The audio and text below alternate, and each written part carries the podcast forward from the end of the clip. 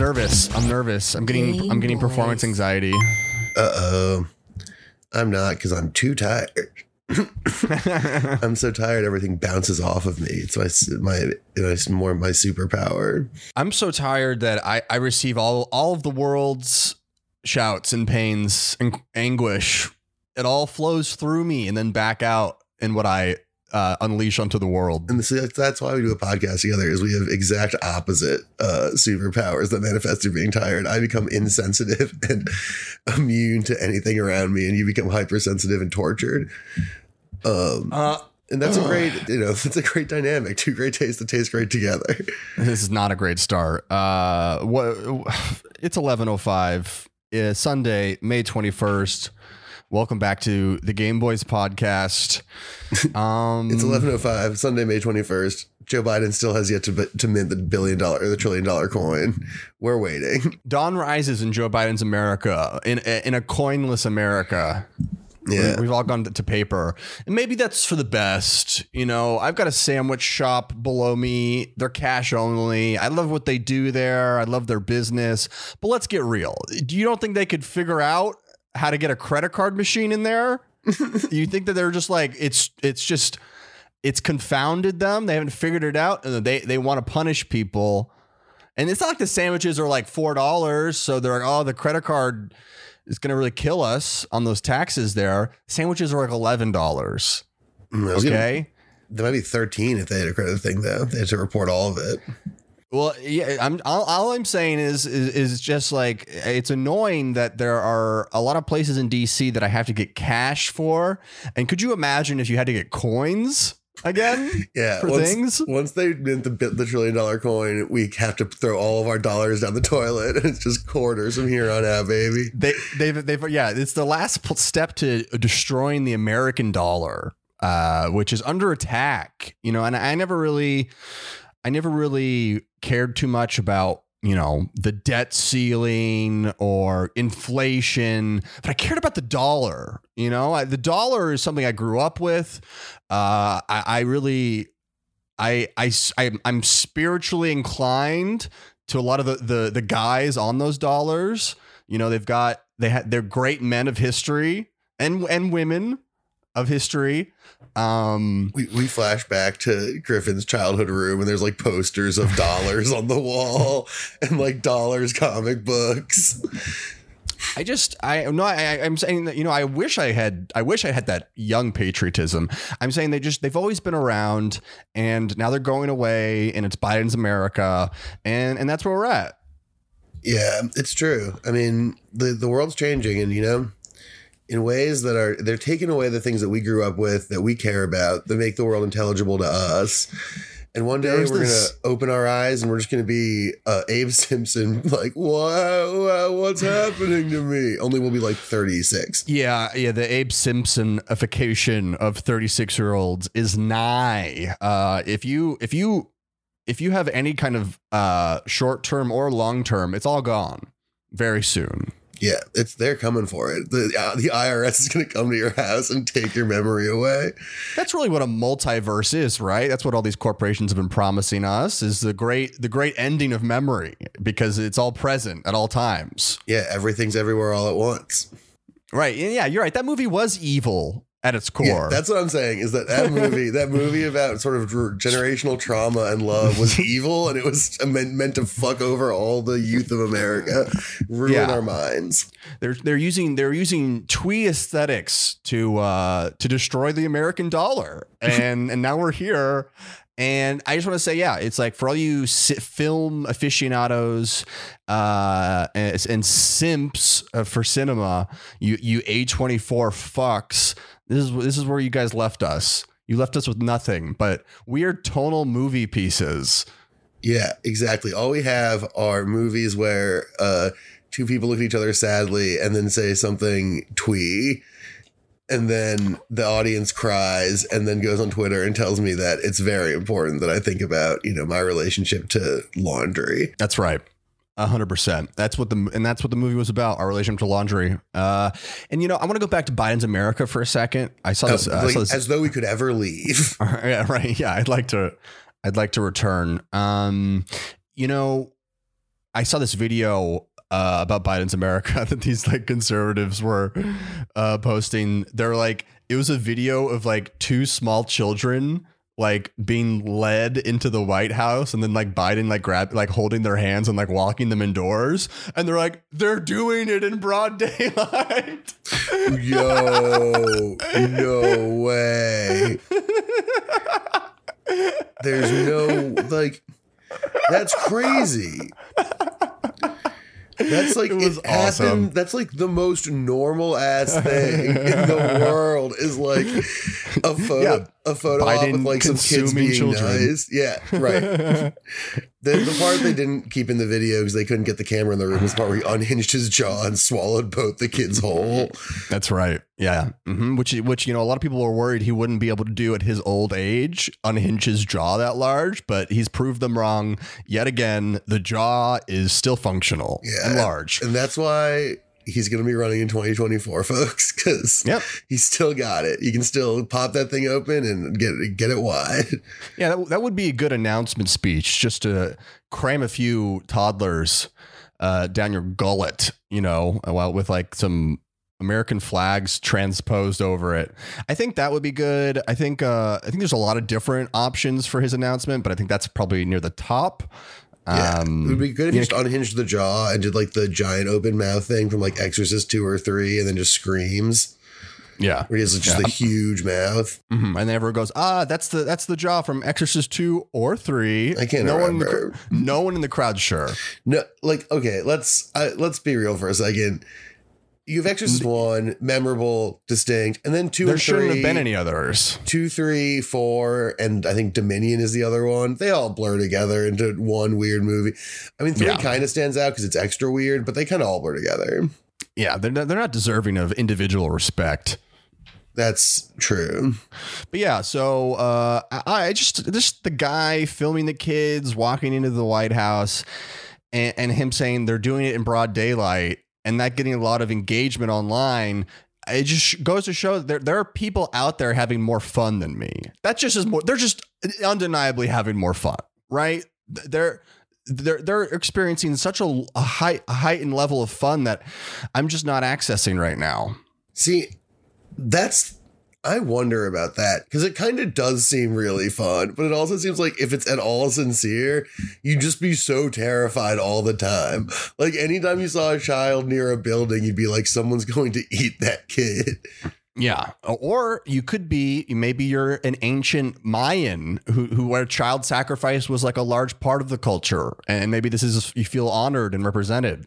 Yeah, it's possible. Although I'm not sure like how many of those guys are around, but like it's you know that that might not be an insubstantial chunk of the people pointing iPhones at Joe Biden. Uh, Put him put him on the flag on on on on the the, the inclusion flag. I, wa- this dog is going crazy, and he's not the Yeah. one who usually barks so much. Yeah, because he's he cares about ancient uh, Mayan uh, representation. Yeah, it's which true. is Noodles Noodles is descended from the Yucatan Peninsula. Mhm. Oh, speaking of speaking of uh, ancient civilizations, you see the Scorsese uh, trailer. I did. Uh, it, it looks good.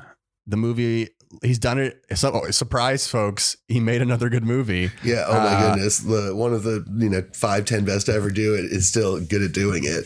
Here's what I'll say though: the reviews are out now, and they're saying it's a phenomenal film. But why are the reviews out now? Why? Why? It's in. It's it- coming out in October. You, Because it it's, should a be it's a can, illegal. right? It should be illegal It's to like- say a it's- movie is this good and then it's not. You can't go see it like the- within a couple of days. Yeah, it's the you know it's the Cannes reviews. But what are they? What are they doing between Cannes and now? um like little final edits, credit stuff, you know, distro tweaks.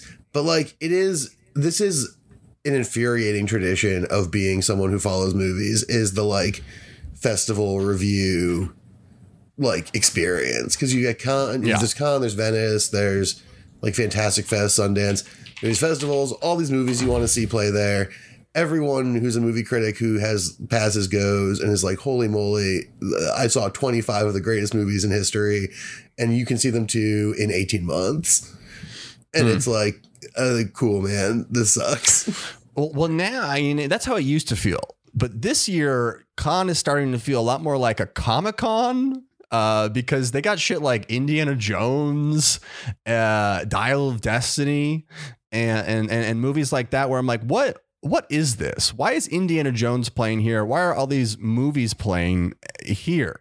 Well, I think Um, it's it's almost. I, I thought of this a little bit actually. I feel like it's almost like a response to like Martin Scorsese not liking Marvel movies. It's an And, attack on Scorsese. Well, do you know what I mean though? It's like they're trying to assert that these like huge movies are the same kind of thing as like some like you know fucking some like French indie film that would play a Cannes or whatever, right? And- like some and guess what? It's not. Dial of Destiny is not getting good reviews. Um, are you shocked? I, I'm I'm shocked. I'm I'm floored to hear that the creaky no bones Indiana Jones movie is not a compelling piece of cinema. Uh, Which is crazy because this is the first movie where he has no bones at all. yeah, the I, th- we uh, America thought they were ready for like a sloppy, gloopy corpse of Indiana Jones Yeah. rolling around on their screens, and uh, we a were flesh wrong. pile. hmm Yeah, a lump of flesh, uh, known as Harrison Ford. Um, you know, only received a five minute ovation at Cannes. Now that's that's gotta sting. Yeah, I mean, because you know, at this point, that is really funny, and it's true that at this point we don't rate movies by whether or not they got a standing ovation, but by how long the ovation was. And five minutes is nothing. Fucking don't worry, darling. Had like you know ten. You know, Right. I still haven't seen that. That was at Cannes too. I think it was at a, I think it was a different festival, but it got you know the big ovation and stuff. Con. More Can- like com- more like comic can- comic con. I, I should have done that earlier. You Anyways, did, you did do that earlier. Oh, okay, cool. Um, so Indiana Jones, Dial Destiny. Gotta say, I love those movies. Love those first three. Yeah, I mean, I love the Indiana Jones movies, and then Crystal Skull happened.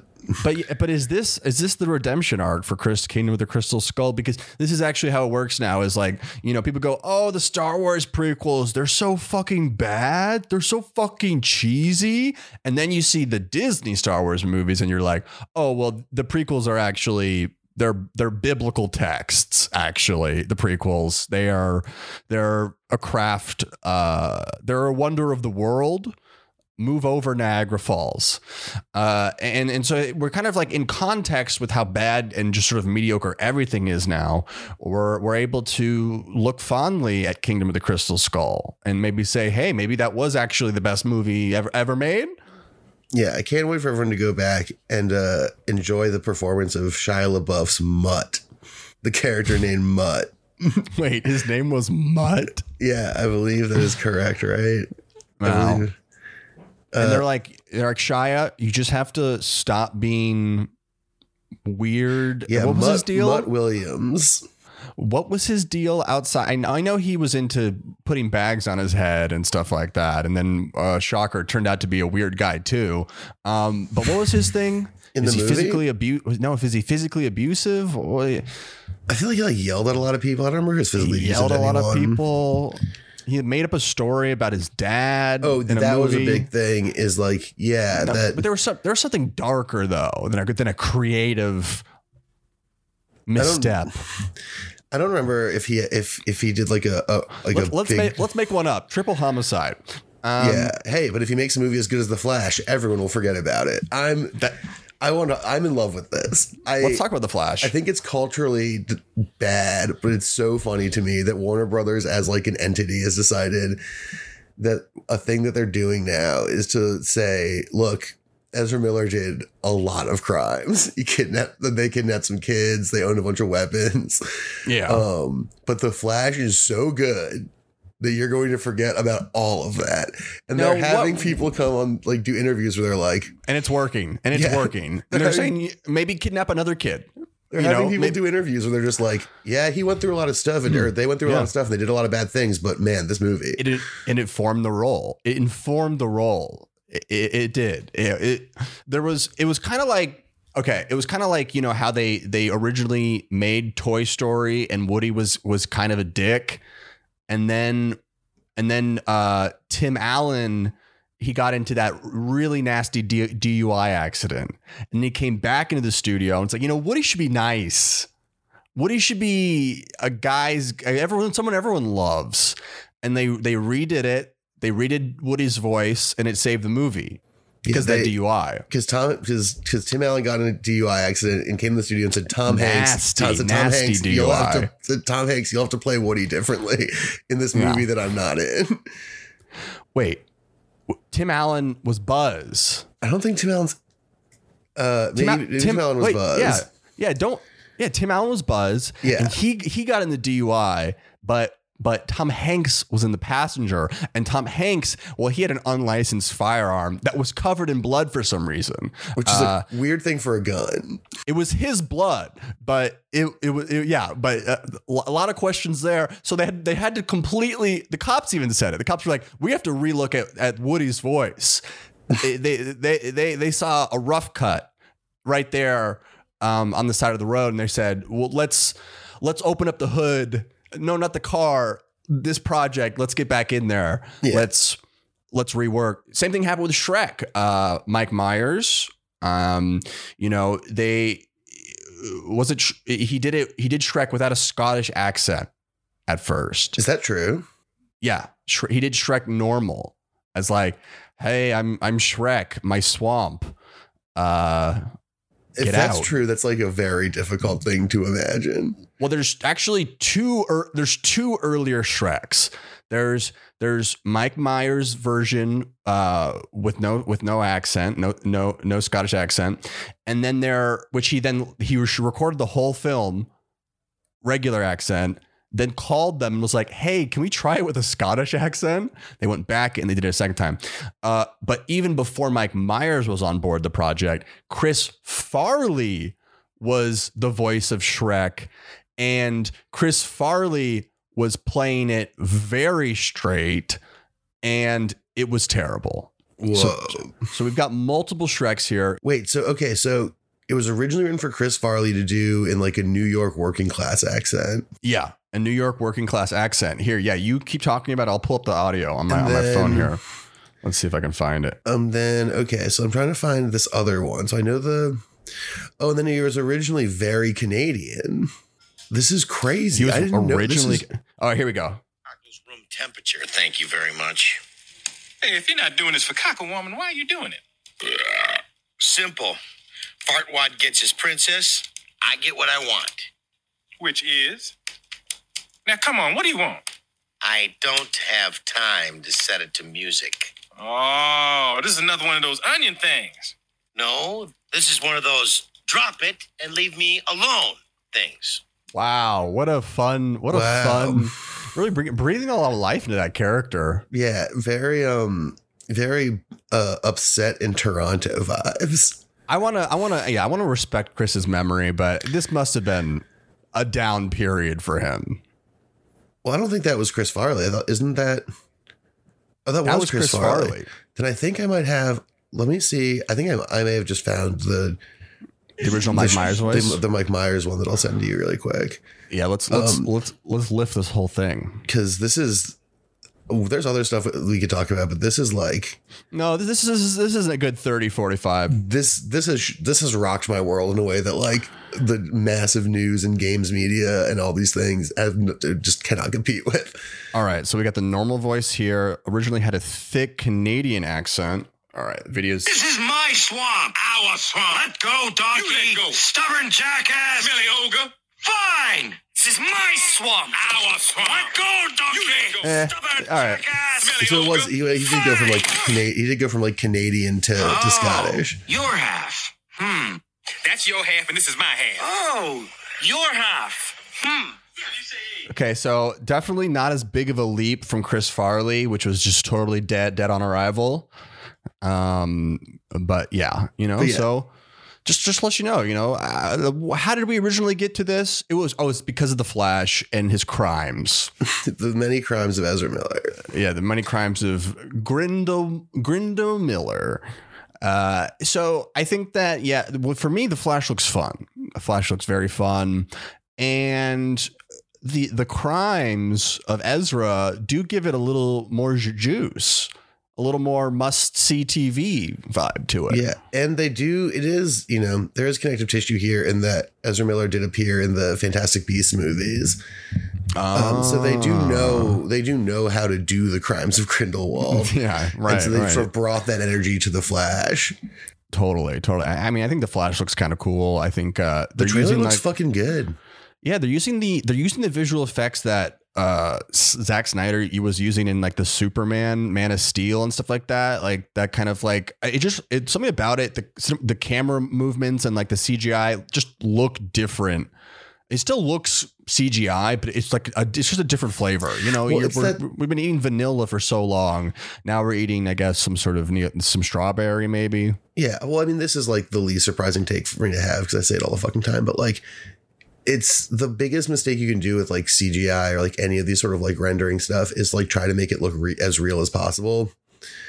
Like, the more distant from reality you make it, not necessarily the more distant, but like, if you use it to accentuate and exaggerate and make things look bigger than they are or sharper than they are or like just in a way that where you we like I know it doesn't look real, but it just looks cooler. The worst is when it's trying to look absolutely real, then it just becomes uncanny. Like that's like the Marvel problem is like when you use CGI to just like make a parking lot look like a parking lot, it like sucks.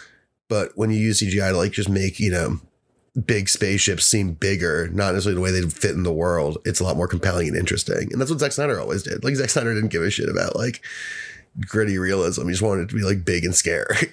Um, yeah, so I guess um, that's that's something to keep your keep your eyes on. Well, what other major topics? You said something about video games.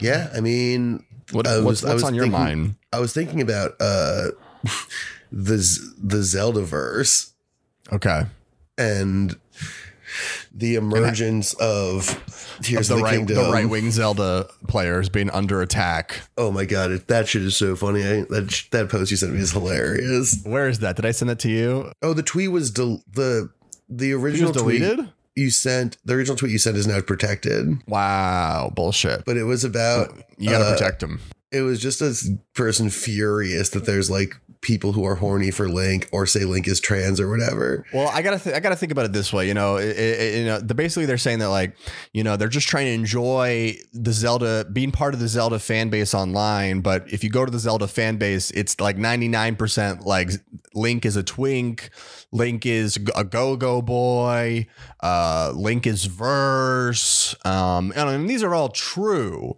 but you know, um, is it is it time to to bring some traditional values back to back to the Zelda fandom? I mean, I mean, Given- a game that's a game that's just about saving your helpless girlfriend the whole time. Can we make can we can we get that back to more of a traditional to say like traditional? I guess like the un the, the thing that the game itself is doing is uh, having Link be a skinny guy. And that's Well, that's what's also- derailing all these people. Yeah, well, I mean, I do. I definitely, I definitely. I mean, I would definitely when I look at when I look at Link, I definitely say that's gender. He that's that's full on gender, right there. He exudes gender, and that's okay. Yeah, he's he does. There's like big gender vibes uh from Link, which is you know fun and interesting, but definitely Also, like half the outfits are like women's outfits. Also he but he does get a lot of cool hats. It's true. Um, I I saw a hat with a skull on it yesterday. That was I, exciting. and I do, and you know, I do think that there is a there's sort of an odd relationship between him and uh him and Zelda. You know, they're kind of like uh they're like they're more like BFFs than they are like hooking up. That's just the vibes I get. Yeah, and I mean to the degree that there is like a romance there, it's one where like Zelda is very much like the one who drives the car. Mm-hmm. Yeah. She's like, Like- I'm getting captured. I'm not a playable character. I'm driving the car. Well, I mean they're dynamic, not in terms of the action. in, ter- in terms of the actions, obviously Link is the action character, but like they're dynamic. It always feels like Link is sort of like Link. You know, Link can't talk. Uh, how about this one? Link Manuel Miranda. Whoa. A It's right musical, there. where- a musical where everyone mouths their dialogue and no one can hear it. Yep. but people respond to it. That's such a funny thing. I forget about every Zelda game until I play it. Is that Link has an animated mouth but doesn't say any sounds, and then people are like, "I get you." Yeah, people are um talking about that the fact that uh, the success of the Mario movie means they're going to definitely make like a Zelda movie and uh yeah, they're like, "Oh, but uh Link doesn't ever talk." Um yeah, maybe he doesn't have to. I mean, if they make a movie, they can always make him talk, or they could do the cool thing and make him not talk for the whole movie, like some kind of like a Yeah, what, what what movies are like that? Like a cowboy western? cowboy western, uh, a Buster Keaton silent film. Yeah, Buster. Yeah, let's just do that. Hey, Yeah. Hijinks and pranks. Yeah, that would be sick actually. If it's just like two hours of like Blink bumbling around and like like actually doing the things you do in Tears of the Kingdom where he's like tries to make a boat but like can't figure out where to put the sail and like falls in the ocean and drowns. Yeah, yeah. Um, should we take a break now and then talk about the game, or or what? What do you think? All right, I know we I know we wanted to talk about uh TOTK. TOTK. Um, but first, have you heard Awkwafina's uh rap in The Little Mermaid? No, I haven't. Lying here for you to see and hear what I found. Remember the swamp? Remember my song in the swamp when I was like, wham, chicka, wham, wham, chicka, wham, I remember. Well, ever since the lying here for What character is that? Uh, I, I, I, it's that's um, it's it's Woody. It's Buzz. Oh, It's Buzz Lightyear. that explains it. Uh, yeah. Listen, I like the. I like it. I think it's. I think it's badass. I think it's. I think it's urban. I think it's Queens. I think that finally we need to bring some Queens to the ocean. Yeah, that tra- that rap reeks of Astoria. Yeah. Um, I'm like I'm. I'm on the. I'm on my. I'm on the subway. I'm on the subway. Wicked chat. Wah. Whack, whack, whack, whack, whack. She, she's got to be a bird, right? I don't know. Uh, well, I guess we'll A see. seagull. Um, did you see? Speaking of uh, uh, media, did you see Fast X yet? No, and I gotta say, I'm a little burnt out on the franchise. Like uh, un- un- until until the Fast family is like in like a, a polycule together, I, I think it's gonna take a lot for them to raise the stakes for me again. Well, that's fair. I did, and I kind of liked it. I just want to tell you one thing about it, which I loved, which is that John Okay. Cena's arc in the movie is that he learns how to be an uncle, but ultimately learns that you can be too much of an uncle and get in big trouble. Okay, uh, well now I'm in. yeah, it's good. That's the, my favorite thing about the movie is that arc, and there's some cool action sequences too. Uh, what what tr- big trouble could an uncle get in? I guess I'll have to find out. I mean, are you kidding me? Uncles can get into huge trouble. That's like the one Yeah. of the things that's like being an uncle. To be an uncle is to be on the cliff's edge of big trouble at all times.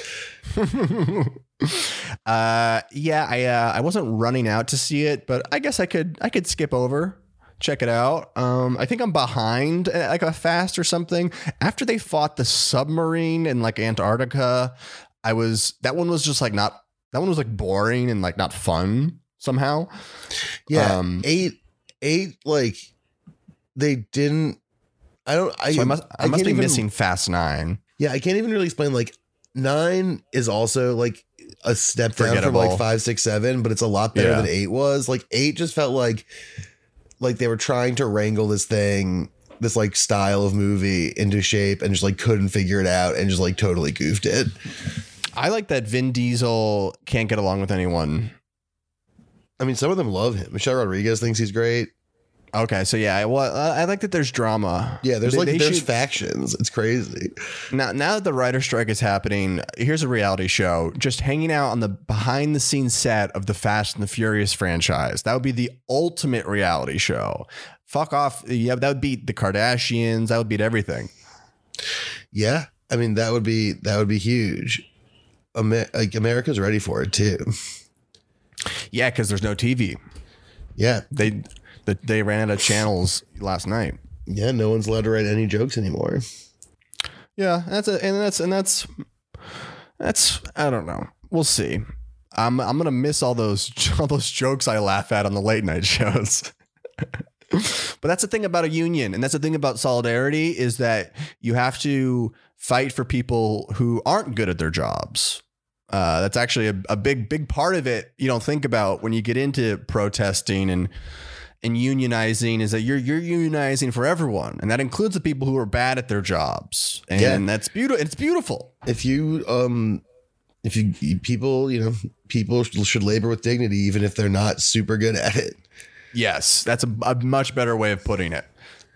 Uh, and you know that's true in every field including writing. It's a little more frustrating sometimes writing because a lot of people are trying to do that uh, us included.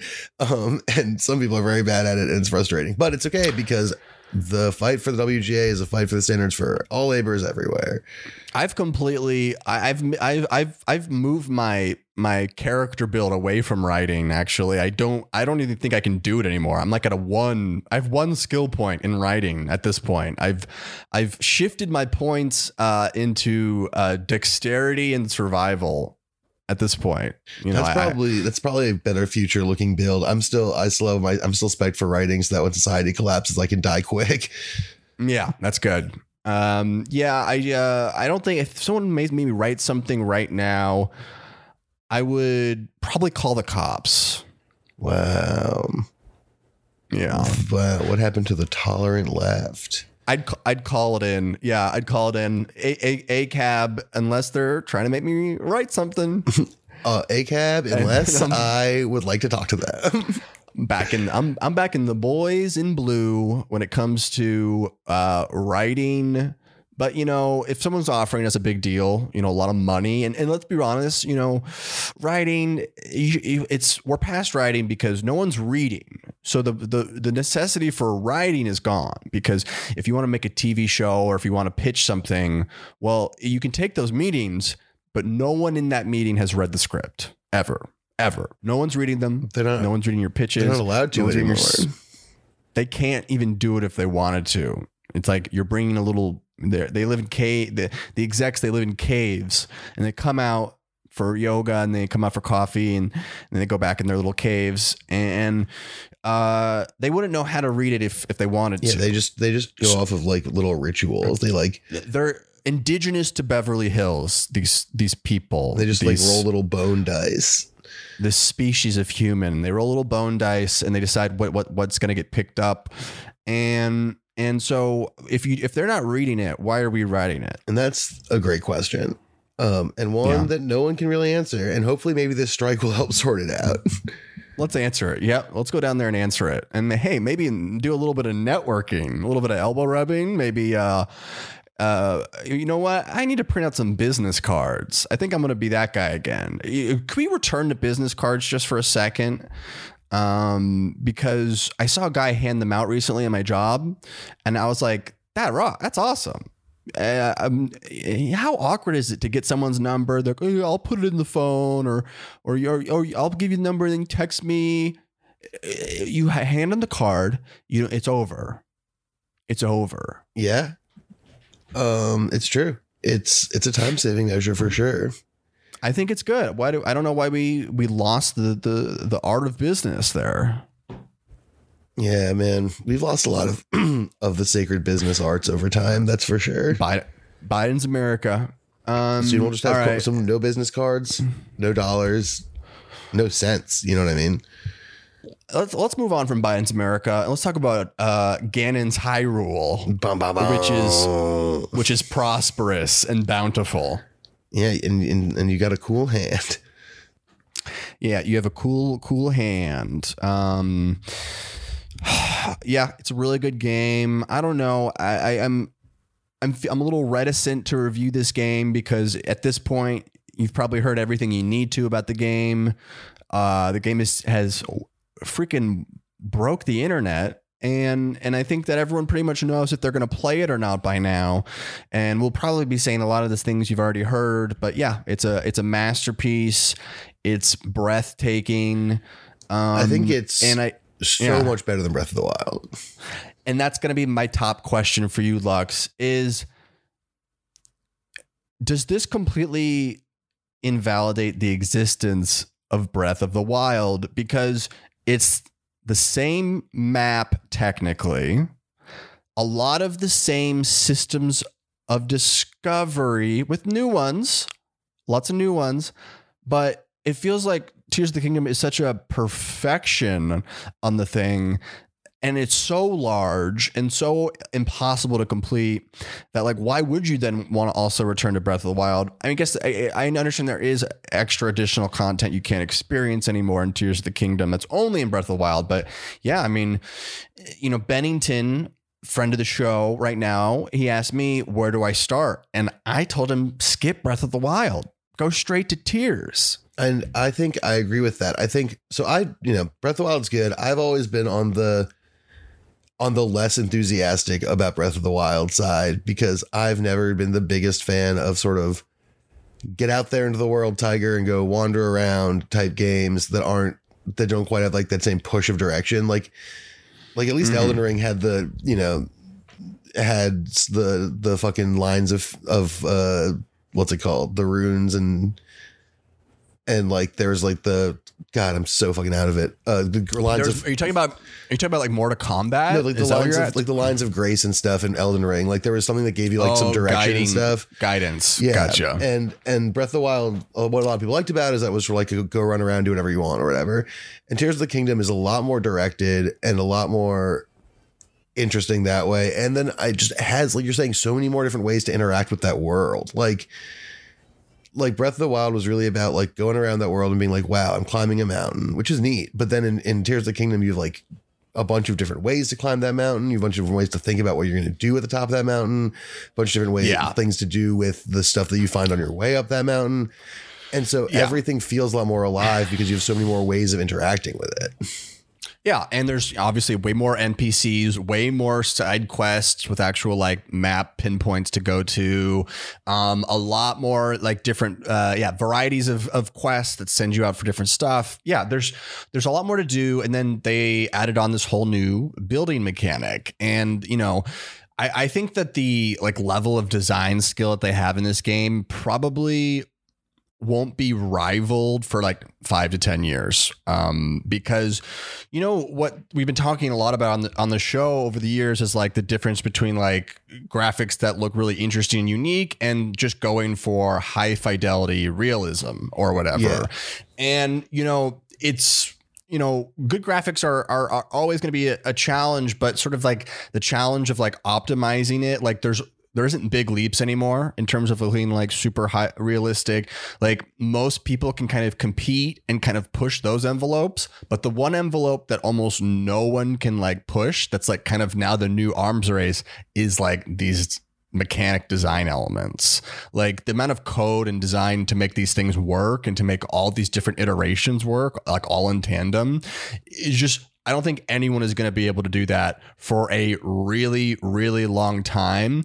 And I think there's a reason why. And it's not just like the pure skill level of these of this team that over at Nintendo, but the history of how this team has stayed together over the years. I was reading this really interesting thread on Twitter about um the president of Nintendo and you know, years ago they were launched the Wii U, which was a console that completely tanked um, and was terrible business for uh, Nintendo.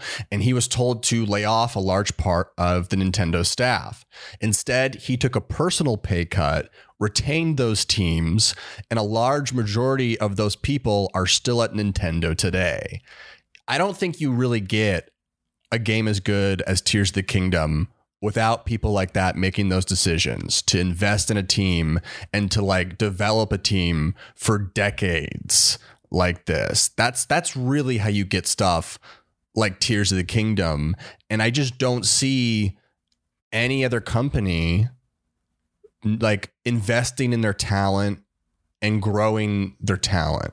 I see people you know doing the exact opposite of that um, at other video game studios. So so I think there's so many reasons why this game is good, but I think a core reason is because of how they've maintained those teams over the Uh, years. I think that's right, and I think there there's that, and I think there's a thing where Zelda, in particular, as a series, is so much of a core text to how so many other games are designed. Like so many games are drawing on things Zelda did, like in Ocarina or in Wind Waker or in Majora's Mask or even before that, Link's Awakening, whatever.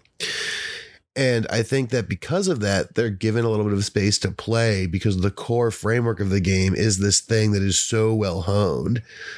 Um, and so there isn't this idea of well, we have to make sure that the basic concept of the game works, and we can layer things on top because that's already that box is checked. Like, And then on top of that, yeah, they already have the map too. And then we're like, oh, they're reusing the map. They're like, oh, like it's so good they reused the map. yeah, exactly. It it ends up freeing up so much stuff out of the game. I Yeah. um I totally agree about the the core thing, the core team thing. I think that's a really good insight. And then also I was talking to a friend of the show, Rory, about this. Um people from the God of War team, I think, were uh talking about how I don't know who that guy was. It was like one guy, and I don't know what part of the team he's on. So I, I feel like we shouldn't say the God of War team. this one guy from the But- God of War team. and I don't even know. Like he could have been like the fucking security guard. Yeah. I, I, I this was not a high level person. But I think it does speak to something that, that is significant. Um, because this guy was basically like complaining about how Tears of the Kingdom doesn't use like hyper optimized peak peak performance graphic stuff, right? Um, and it reminded me at least a little No, bit. basically his take was this guy's take was it took a, he took a picture of like a screenshot from Zelda and was like we get the designs and everything are cool but like no one is going to ding this game for the the graphics quality like he was essentially saying that this game shouldn't be a 10 out, 10 out of 10 because of the graphics quality Yeah. And so the the it reminded me a lot of when Elden Ring came out and a bunch of designers were like what's up with this map that has nothing on it? Why why aren't things labeled? Where are all of the points of interest and shit? Um, filling up my UI. Why don't why don't I have a crazy eight why don't I have a crazy HUD with a million things on it all the time and stuff? Um, and I think it speaks to this thing where like the prevailing wisdom of what a big a good big release game is is not aligned with like what people actually want from big release games. Like people aren't necessarily here for crazy hyper realism or super intense graphics or like Ubisoft style. There's a million markers on the right map. that that's just but that's just the stuff that's easy to make Yeah. that's that's the stuff anyone can do Yeah, I think that's I think that's right, and I think that there's this thing where people are like, these are the best things because that's what all the games are, and it's like, well, no, like if you look at all the best games, are the things that don't do that. That there's like this this disjunct where Zelda says, hey, like we don't need to have the best graphics, we have a cool look, and we don't need to have the most mappy map because we have all these cool mechanics that are going to carry through this game. It's going to be super fun. You have Elden Ring being like part of the fun here is that you don't know that you're under threat all the time, and that's an experience as a player that's really cool. And I think that this is just another game that comes out that plays in that space where it's like, um, where it's like a break from like the same kind of AAA churn that's been happening for so long, and you have this thing that feels different and is like fully fleshed out and is its own thing that feels different from other stuff, and then all of a sudden that feels so compelling and interesting in a way that a lot of other games can't really get to because they're just sort of playing in that same space. Yeah, I'm a yeah, I agree with that, and I'm a little, I'm a little astounded at anyone who can like play. Like, I bet someone could look at a screenshot who hasn't played the game and go like, "Mm, yeah, that does look not as great as I'd want it to.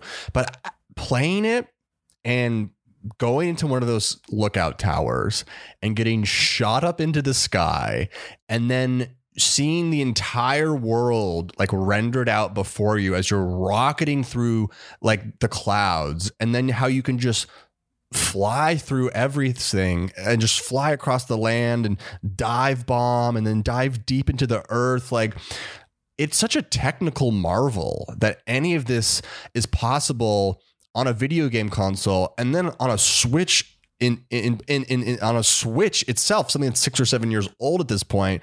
Like i'm just constantly blown away. Have you gone to the wind temple yet? I have not. So the journey to the Wind Temple is one of the best things I've done in video games, maybe ever. Um, and I was just like jaw dropped at what they were having me do and sort of the path they'd laid out before me. And yeah, I was just like saying out loud, I was like, wow, this is one of the coolest things I've done in video games ever. And it looks spectacular. Um, so I'm really blown away by what they've been able to fit onto this system. Um, this is the swan song game of the Switch. I think. I think this is like the final one. That's like nothing newer can really go on this system. like I think they got to announce something in like the spring of 2024 maybe or maybe they announce in in the winter and then it comes out spring 2024. I don't know. Um Yeah, I mean, it but does feel like like, the- the PS5, I think, even like like they put games out on the PS5, like Star Wars Jedi that came out last month, and it can't even hit 30 frames on the PS5, which is like a mini PC. So yeah, I'm just in total total shock and amazement that this thing runs at all. yeah, it's this kind of it. It's it's funny because I feel like this is like sort of symbolic of the timelines in these consoles where the PS5, and this has a lot to do with like COVID and stuff too, but like the PS5 is ex- extant, but they're only just now starting to push put out, push out games that might really start to take advantage of all the stuff that it can do and figure out how to do that because like Jedi was got all messed up, but then like we have Final Fantasy coming, maybe that'll work. Da, da, da, da. Whereas the Switch like had its run and is just like wrapping it up now, and it's going to be time for the next Nintendo thing because like you play Tears of the Kingdom and it's just like how could you possibly get any more out of this machine? Like I, I cannot imagine what like I just feel like my Switches will just like explode. Yeah, and it hasn't. And I'm like, I, I'm constantly marvel at that. Like, are there some frame dips every so often? Yeah, but not a lot. Not enough to ruin the experience. And like the majority of the time that I'm flying through the air, just dive bombing, like I never lose frames. I'm just like, I'm just like soaring. And I, I just like, I'm rarely on a horse because what I'll typically do is just teleport back to one of the towers and then just get shot back up in the air again. Cause like navigating the space of Hyrule is just it, it has that that sort of like that wish fulfillment, that fantasy thing that we go to for games. That's what the sky really gives you in this one. Cause you really do feel like a fucking superhero that can just zip and shoot everywhere. And and it it would have been one thing to just do it in the sky. And they're like, no, motherfucker. There's a whole other fucking hollow earth below yeah, the ground where Godzilla lives. Um, where Godzilla lives. but that's that's like that's my thing that I think about that is my thing that I'm most charmed by by this game is that it lets you feel like a lot of different guys. Like you get to be underground explorer, Indiana Jones, Link, and you get to be like classic fantasy hero on your horse riding around the land helping people, Link, and you get to be superhero flying through the sky and, and exploring places never before seen, Link. And it's so cool that it really accomplishes all those different way, ways of playing the character that all feel different and are all exciting and they aren't like conflicting. Like it doesn't feel like it's the game it doesn't feel like you're playing a different game. It just feels like you're playing the game like tuned a little differently in each setting and they and they complement each other because you actually have to go to each area to do stuff in the other areas. So like for instance like to operate a lot of the technology in the sky you need to mine stuff below the earth. So there's this flow of like constantly feeling like you're achieving little things on each tier or each layer of this game. Um yeah everything is just so thoughtful with that. So much fun. And and honestly like the first time I went into the depths, and pretty much every time, I'm like, whoa, this is the spookiest Nintendo has ever been, at least for me. yeah you know it's got it's got it's got total, like that's the thing it does it does it's it's like so hacky me to do this but it does like remind me of elden ring in this way where it's like it is able to cultivate a bunch of different emotions by like playing with setting and playing with things around you and it gives you cool tools to deal with them like that's like it's this i mean it's this thing that's been been true. Like this is not news but like the the dark souls souls like games are very much zelda inspired. And then later zelda's clearly drew off of the developments that FromSoftware made and making those games. There's just like this back and forth between the franchises. And you can see that here in a way that's like really fun and exciting where like it can be spooky and scary. It can be fucking uh amazing and beautiful. And it can be fucking thrilling exploration and you get you just get all of it. And that's just so exciting. Um yeah it's it's exciting. And it, it is something I, one last thing i guess i wanted to mention sort of to end my thoughts currently while still playing it is i do feel overwhelmed with this game in a way i didn't feel in Breath of the Wild because Breath of the Wild had really key things that you wanted to go seek out and do. And there was little secrets everywhere, but the amount of little secrets and little things to do that you want to do that are fun to do, but you don't have to do are just so many that I like never get what I want done in a play session. I like I'm always like, okay, this time we're gonna do the temple finally. And then I find a million different of the guy trying to put up the President Hudson signs, and I just do all those, or I try to find this special horse or something. And yeah, I just um I feel like this game is I'm gonna play it for like 120 hours or something. And yeah, I'm just just kind of blown away by that. Yeah, I think that's I think that's a good a good actually a good a good place to wrap this up is that like we'll probably keep talking about this game be like on and off for a while just because like the the the way that it has all these phasic modes and has all these little things going on does make it like so hard to put down because like I'll see a little tunnel and be like, oh, I'll just like peek in this little tunnel, see what's going on. Then there's like a puzzle in there, and I do the puzzle, and, da, da, da. and then I come out and I'm like, oh shoot, uh, I that's been two and a half hours, and I have to go to work, and I so I can't uh, try and get to this temple or that temple or whatever. Um, and so it's gonna be around. I think that just speaks to like the how good this game is and how fun it is. Um, especially because like also there are times where I lose like two hours because I'm just like I wonder what'll happen if I combine this, this, and this thing, or if I can build this thing. Yeah, the the building mechanics would are on its own. Like it could be a game on its own. So adding that into this massive RPG is just like, oh yeah, we're, we're gonna be playing this game forever. Um, I mean, just today alone, I discovered that if you attach a missile to your shield, you can just shoot up in the air. Yeah, and if you attach your shield to a minecart, you can have a skateboard. right. Yeah. Uh, to the rail, you mean? Uh, Yeah. yeah. It's like there's like there's another. I got like a little cart thing that I can just take with me to other places. Oh, cool. Yeah. Um, every day, Twitter invents a bigger and crazier thing. Like I see people building just these insane contraptions. It's just like this is this is a pure gaming moment. This is, I think, I mean, I know this is game of the year. Um, and now I'm just trying to get through as much of it before Final Fantasy 16. Yeah, I mean this is um. There hasn't been a this since Elden Ring, basically, like a time where everyone was like, "Well, this is like an all-time video game that is going to change the way we think about games for a long time." And we're Yeah. all playing it, and we're all talking about how great it is. And Game of the Year got wrapped up before June, and this is great. It happened with Elden Yep. Ring, and it's happening with this, and it's cool when that stuff happens. Um, and it's cool that we get to be around to see it. And you know what's also cool? We're doing the show again. Folks, we never left. Every week we've been recording episodes and not releasing them. Pay us lots of money to get the secret apps.